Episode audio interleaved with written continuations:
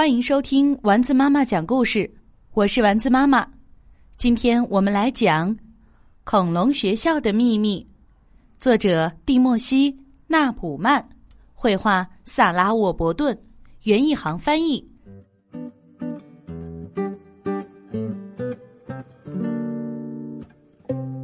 在妈妈看来，我们住着的这条街并没有什么稀奇。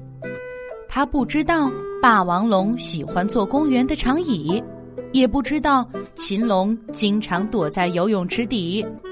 他更不知道，还有好多恐龙在我的学校里。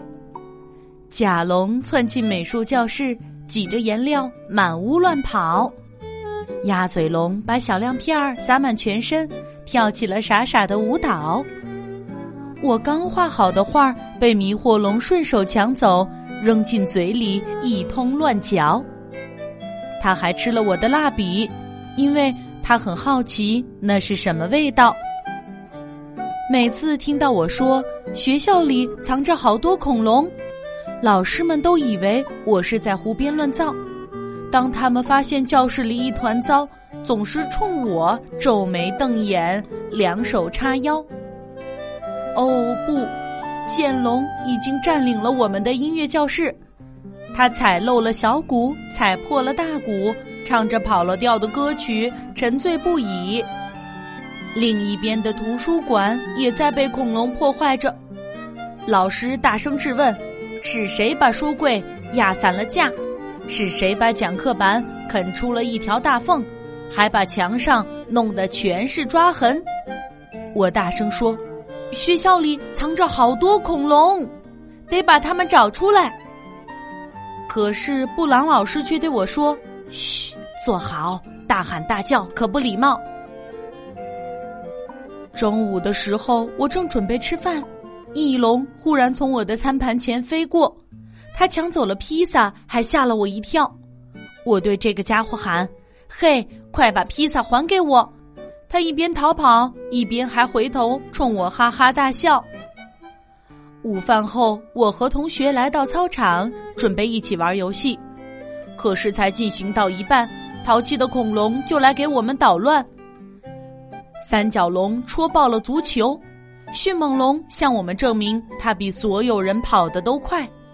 棘龙偷走了球网，老师们目瞪口呆，完全不知道该怎么办。哦，我的天哪！学校里真的有恐龙！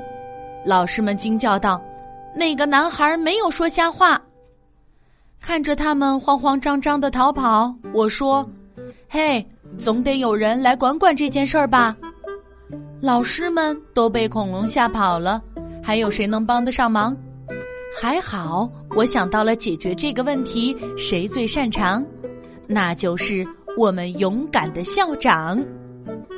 我走到校长办公室门口，我轻轻的敲他的门，想要问问他现在什么办法最有用。门打开了，我走进了他的办公室。啊！我发现我们的校长竟然也是一只恐龙，难怪学校里有这么多恐龙。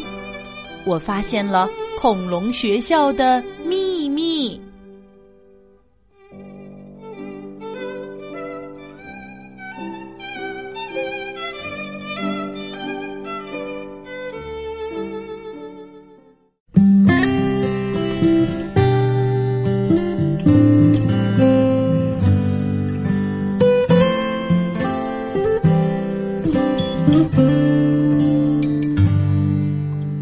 天上挂着小星星，耳边的陪伴最温馨。